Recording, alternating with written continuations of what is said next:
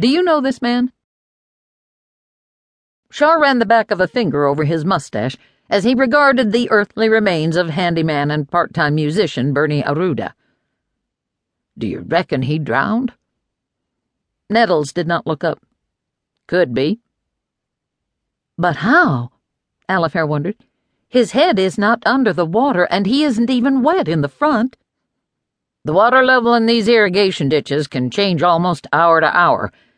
There could have been a lot more water in it last night. And if you are not yet familiar with the climate around these parts, ma'am, I guarantee you that it don't take long to dry out once you're out of the water.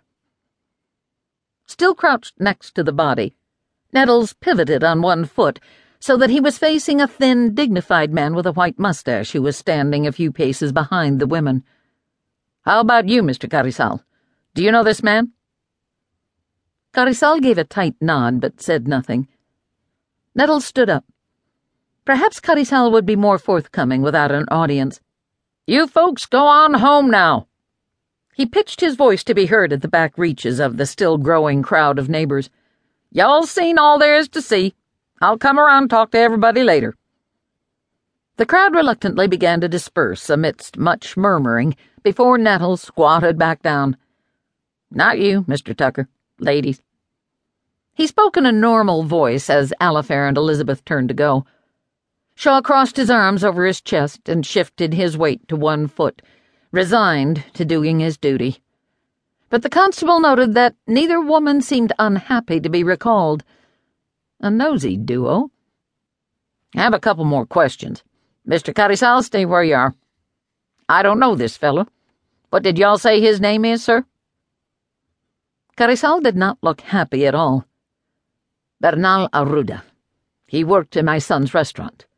Everyone called him Bernie. Where does he live, you know? He rented a room behind the restaurant, but I do not think he lived there permanent. I only know him to see him.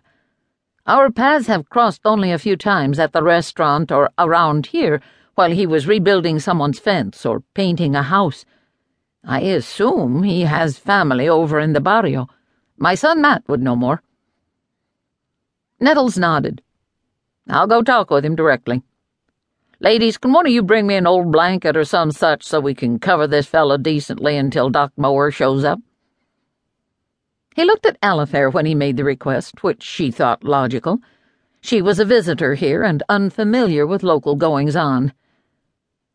Elizabeth relieved Alafair of any anxiety she may have had over deciding which of her sister's bed linens to ruin.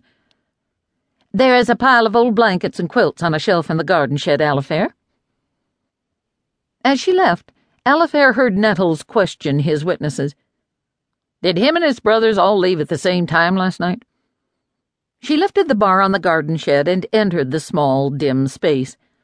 The early morning sun filtered in through the gaps in the bare plank walls and painted pale gold stripes of light on the dirt floor.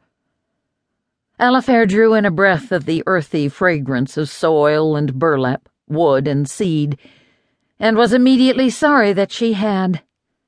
The lovely, acrid aroma only made her long all the more for her own garden shed and home.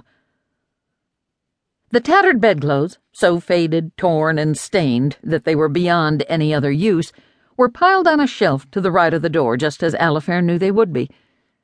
She kept her own garden rags in a similar location, as had her mother and grandmother before her. She riffled through the stack and pulled out the largest, least soiled, and most intact blanket remnant she could find, then tucked it under her arm before stepping back outside. She supposed she ought to hurry for the sake of the poor dead fellow's dignity, but she could not manage it.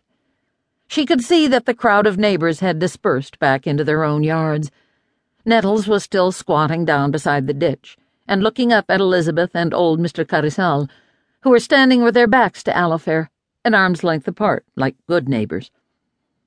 Shaw had stepped back to stand behind them.